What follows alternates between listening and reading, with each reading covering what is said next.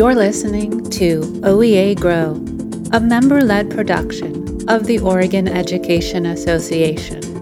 OEA Grow is by members, for members. In Season 3, educators discuss safe, welcoming, and inclusive schools. Your host for Season 3 is OEA member and school counselor Leonie Bannister. Everybody. I'm Leonie Bannister, your host for season three of our OEA Grow podcast. In this season, we're learning about safe, welcoming, and inclusive schools. Today, we are joined by Sascha McKeon. Sascha, could you introduce yourself, please? Hi, I'm Dr. Sascha McKeon. I have been teaching at Blue Mountain Community College for 10 years. Um, my specialty is biology for majors and non majors, uh, but specifically microbiology. For the last two years, I've been my Faculty Association's vice president, and I just started my tenure as the president this year. In my spare time, I enjoy cooking, mountain biking, and reading anything science fiction and fantasy. Awesome. I love that. Thank you for sharing all that. That's you you're living a full life. I love it. So thank you. So you're here with us today and as I said in the introduction, we're talking about safe, welcoming and inclusive schools and I appreciate your kind of um, post K-12 higher ed perspective here because you've created a unique uh, method for teaching and learning um, within your class. Can you tell us a little bit about what you're doing in your classes now at Blue Mountain Community College? I've been really excited about the new pedagogies that have been coming out uh, for active learning and student engagement. And so every year I've tried to dabble, um, bringing something into a classroom to see how it serves my community. And this has been things like flipped classrooms or clickers, um, case studies. My most creative method, the one that I think was the labor of love and um, the most trailblazing in this endeavor, um, was I gamified my non majors biology class. What that meant was I created a scenario where my non major students could come into the classroom and choose how they were going to be graded and assessed throughout the term. And it mm-hmm. didn't change the content of my class. It was still a rigorous biology class, but it was framed in something fun and relatable that I think helps students break down that intimidation factor that sciences often have associated with them. Um, so, for example, this class uh, was Harry Potter themed because I'm a big Harry Potter fan. And I think that there are essentially four types of students, which really pairs well with the four houses of Harry Potter. Uh, so the Ravenclaws in my class, their rubric for their grade, their course rubric, is based solely on exams and lab. They don't have to do any homework, period. This is for the student that comes into class, doesn't take notes, and just absorbs the information they shouldn't be mm. dinged for that natural aptitude. So that rubric is designed for them to not give them busy work and waste their time, allow them the freedom to prepare for their other classes or study more if that's what they need to do to be successful. My Hufflepuff track is for the student who is a really good student. They come to class, they do all the reading, they take all the notes, they'll do every assignment or study group or, you know, optional activity, but try as they might, they are really bad on exams. They mm-hmm. stress out. And so my Hufflepuff student, their grade, uh, each exam is only worth 5% of their grade as opposed to 15 for the Ravenclaws. And the bulk of their weight comes from homework. They do twice as much homework as anyone else.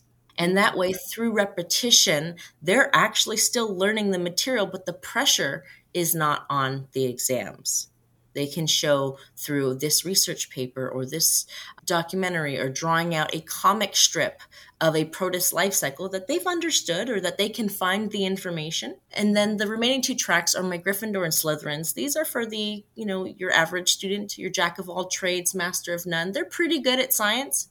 Uh, and so it's a really evenly based rubric. Homework balances out the exams, which balance out some of the other assignments in class. Um, they just do half the homework that the Hufflepuffs do. The difference between Slytherin and Gryffindor is Slytherin is meant for the introverted student who is going to do everything on their own. They themselves are resourceful like the Slytherins in the story. Uh, and the Gryffindors are more socially oriented. They are going to engage mm. in more teamwork, study groups. Uh, and so I wanted to give two avenues that would give uh, students that ability.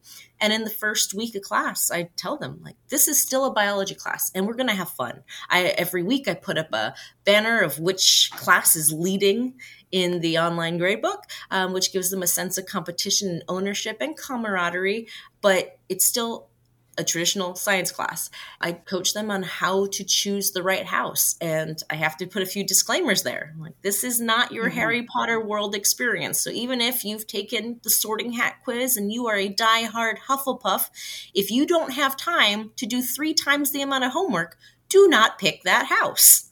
That will not help you. Mm-hmm. Play to your strengths. Think about what kind of student are you? And that's what they do. And so far, everyone has been really successful um, because it gives them ownership again of their of their class right. of their learning. Yeah i mean i'm i'm listening to you and learning both about harry potter and about our higher education system. Just you know honestly i'm a harry potter newbie. I but I, I do I'm familiar with the four houses and that. But it makes me think about how woven into this is almost like a an opportunity for them to dig into their self awareness too. their who they what they know about themselves as a learner and what a gift that is. One of the early homework assignments is to take a Myers Briggs assessment, and then I actually pair. Yeah each INSTJ to a ha- to two houses. I narrow it down to two, so that way they can right all right, so maybe this points me in this direction or that direction. It mm-hmm. gives them a starting place. And I tell them they don't have to pick that house, but. But just that strength based perspective, I feel like, you know, within all of our educational system, leaning into that strength based perspective, maybe sometimes helping students figure or identify what their strengths are, makes them a better learner. It makes us better teachers as well for us to understand where our students' strengths are.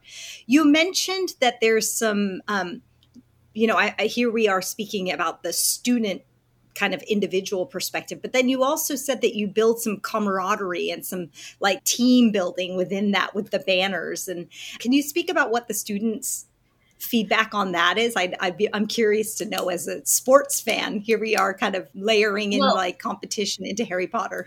Yes. So i have to take that in two parts. The first part is um, the reason for that camaraderie is because that class in particular, I find that it needs to have flexible due dates.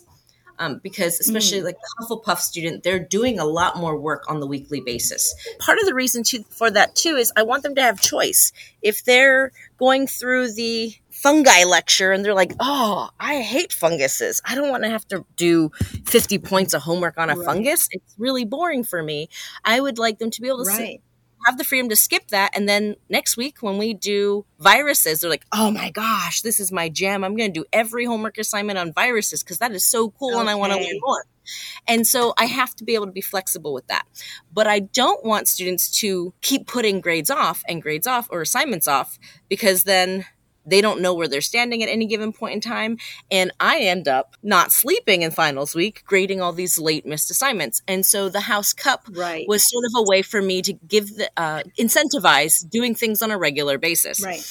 And so everything is due with, you know, soft quotation marks on Sunday. And on Monday morning, I grade everything that I've received. And that's what's given each house.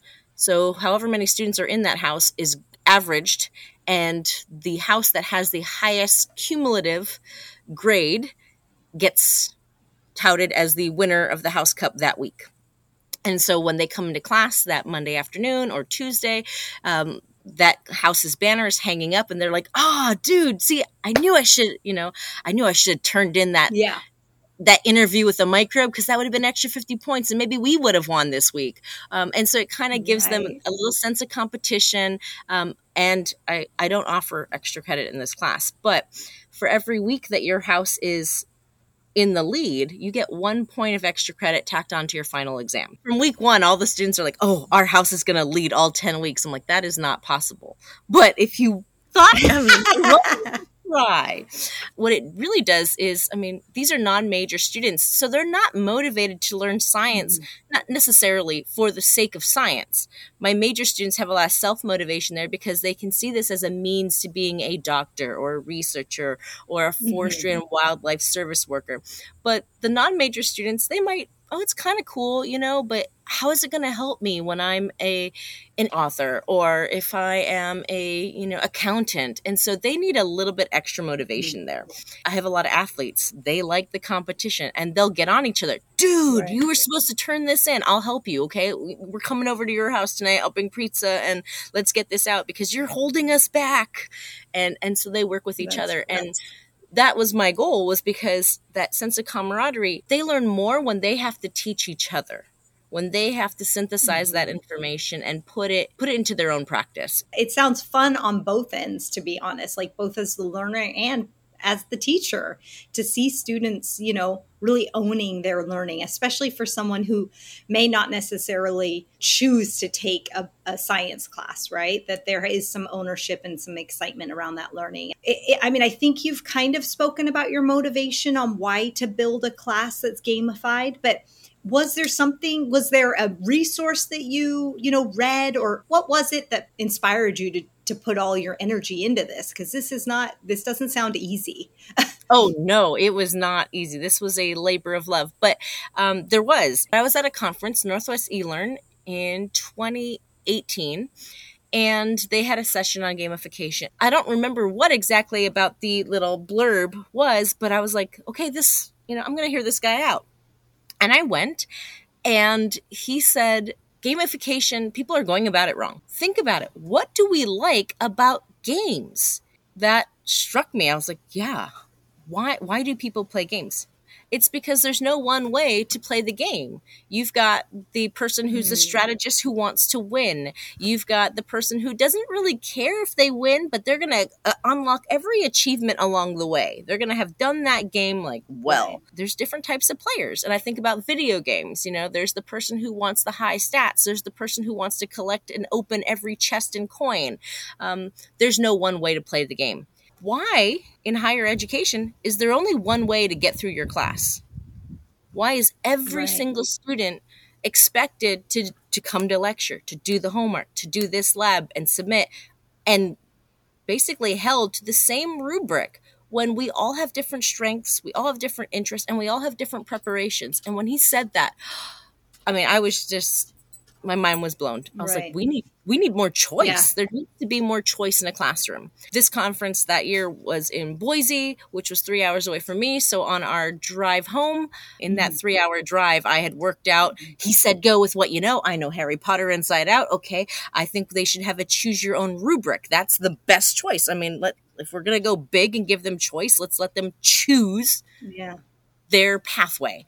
And uh, and then between my husband and I, while my kids slept or watched a show in the back, we came up with the houses, and um, and then I still had a, a month or two before the start of winter term, and that's when I put it together. That's awesome. What a great uh, journey that is to have taken something from a conference, which I mean, I'll be the first to admit sometimes I get super inspired in a conference. And by the time I get back to my school, I'm like, wait, what? How do I actually apply this? So I appreciate that that three hour drive was probably the best thing that ever happened because you gave yourself some time to really like think it through, and that's inspiring. Um, what have you noticed like from your students experiences? You know thinking about your non-majors biology classes prior to the gamification versus now what have you noticed have been your student experiences? Um, have they differed or? I am a researcher at my core a, a data scientist. So all through that very first term, I was collecting data on my students. Um, and I have every term since that I offer this class. And what I did was I would take the student's performance, each of the four, technically five rubrics. So, assuming the student picked Ravenclaw, I would still compare them to themselves if they had been Hufflepuff, Slytherin, or Gryffindor, and the traditional rubric. And so each column is mm-hmm. each student, and that is um, over the course of the 10 weeks. And so i could see did they pick the right house? Like is this scheme mm-hmm. working for them or did i somehow like hurt them? Would they have done better in the old version of the class? And in almost all cases i think i had one outlier but in almost all cases they chose the better house for them. The other metric that i was interested yeah. in did it get better or did it get easier? Because i didn't want to jeopardize the rigor of the class. It's still I still wanted it to be a science class, um, and a lot of that I was able to maintain because I used the same lectures and the same exams. So they had mm-hmm. to hit the same milestones. One of the other things that I looked at was I looked at how much time they were engaging in science, and so I could do that through our learning management system, um, Canvas. Mm-hmm. And so I looked at what was the average weekly time spent in my biology class in years past uh, pre Harry Potter, and what's the average time post Harry Potter, and it tripled. Wow! So students were doing science more. They were hanging out in my online class more, uh, you know, watching that documentary to get extra credit, you know, reading this news article and posting a response, um, engaging in a debate on stem cell ethics. And that's, I mean, that's mm-hmm. what I mm-hmm. really want. Right. And, and as you're speaking, it makes me think about that concept of relevancy. It, it became relevant to them because there was some ownership of their learning style, their group, whether they've internalized it or externalized it to their their Harry Potter house. Like it's so so cool. Um, just to kind of expand your concept out a little bit, I, I want to ask you, um, thinking about our audience here, our um, listeners, we probably have some pre-K teachers all the way up to your end of this the uh, educational spectrum, up there at, at higher ed. Um, any tips or tricks or just strategies that you could share with us, given that you have a couple of um, years of experience of gamifying along that large and long spectrum of educators we have listening today? That you don't have to go big like I did, completely transforming a course. Um, oftentimes, it's just asking yourself, how can I integrate more ownership on a day to day basis to the student? In years past, or, or, now when I do presentations talking about gamification, um, my tips and tricks leaving is start small. Uh, that end of term research mm-hmm. paper, let them choose what it's going to be about. Or better yet, maybe give them the choice of two different types of papers. You know, maybe mm-hmm. it's a, like for my mm-hmm. classes, it's a formal report or it's a grant proposal and they can choose which way they want to go. Do they want to think past tense on what someone did, or do they want to think futuristic of what someone could do? If you just provide opportunities where they can have some choice in the matter, they feel more empowered.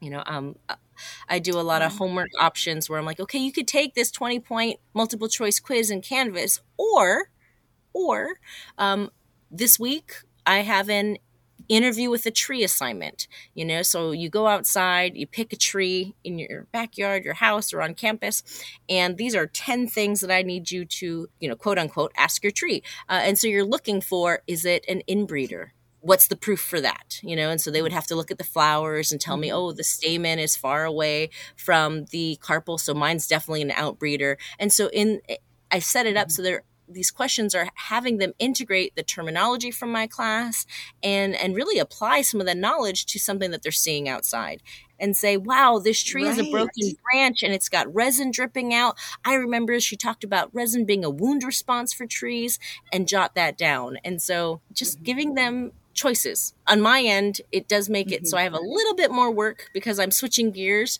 um, but their attitudes, the responses that I've gotten back, you know, uh, you made me feel like I could do science. Uh, you made this class fun. This was the best grading rubric I've ever seen. More classes should be like that. That is validating. And so I think, um, you know, if you start small and just before you know it, you kind of build up. No, that sounds awesome. I think that's something that all of us could start with. It's just some small little choice based activity and, um, that's applicable, I would imagine, across the spectrum, you know, K and one, post 12. And one mm-hmm. of the mm-hmm. other things that I do is I have um, one of the homework assignments that they can choose to do is they can make a Muzzy Lane, which is like a virtual story online, um, or a mm-hmm. Piktochart infographic. Um, and I give them. Mm-hmm. detailed how to guides to do both of those. Not a lot of students choose to do those assignments, but those that do, they become those assignments are so polished that I actually share them in class and have them for perpetuity resources for future classes.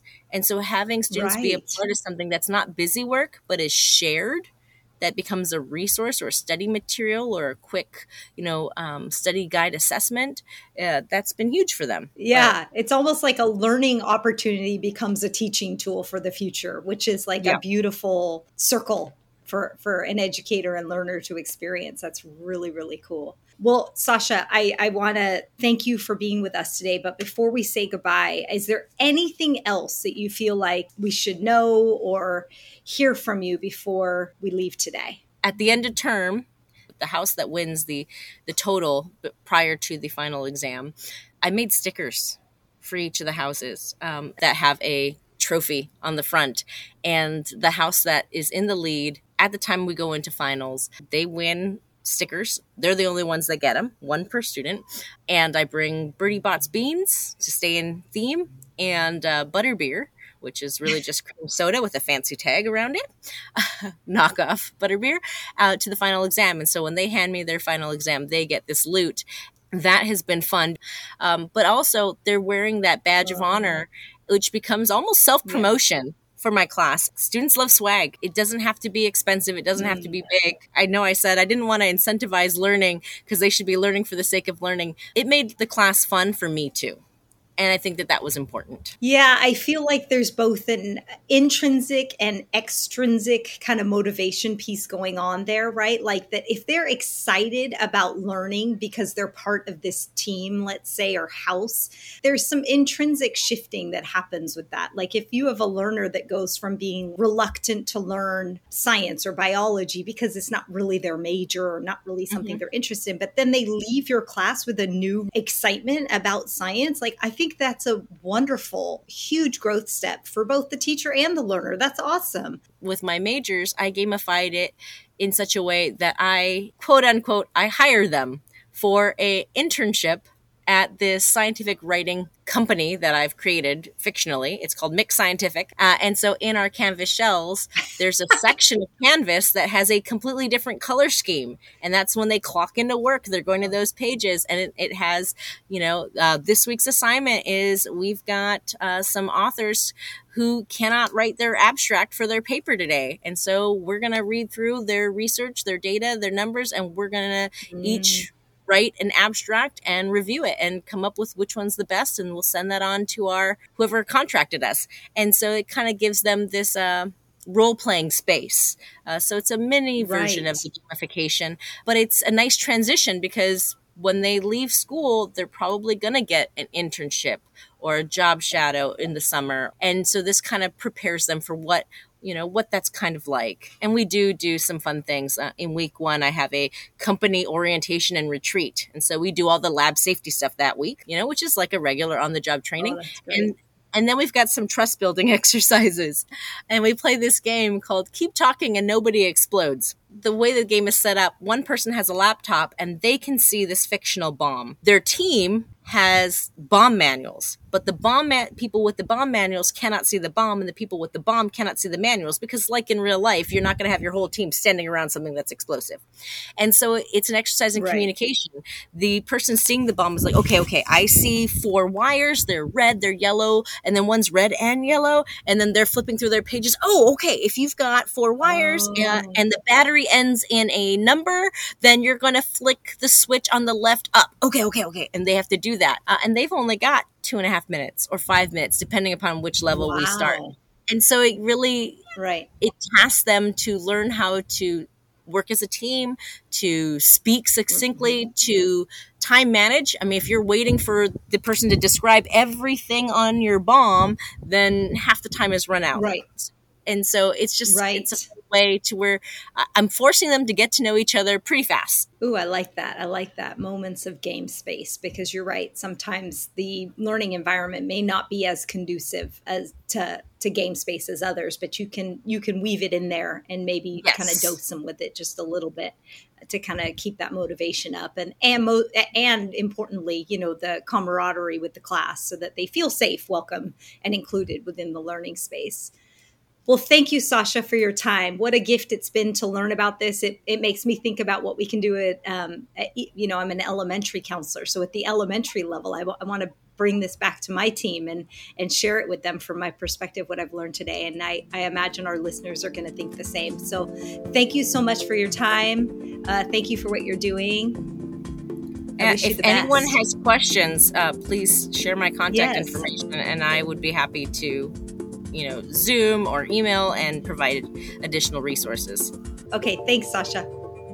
Bye.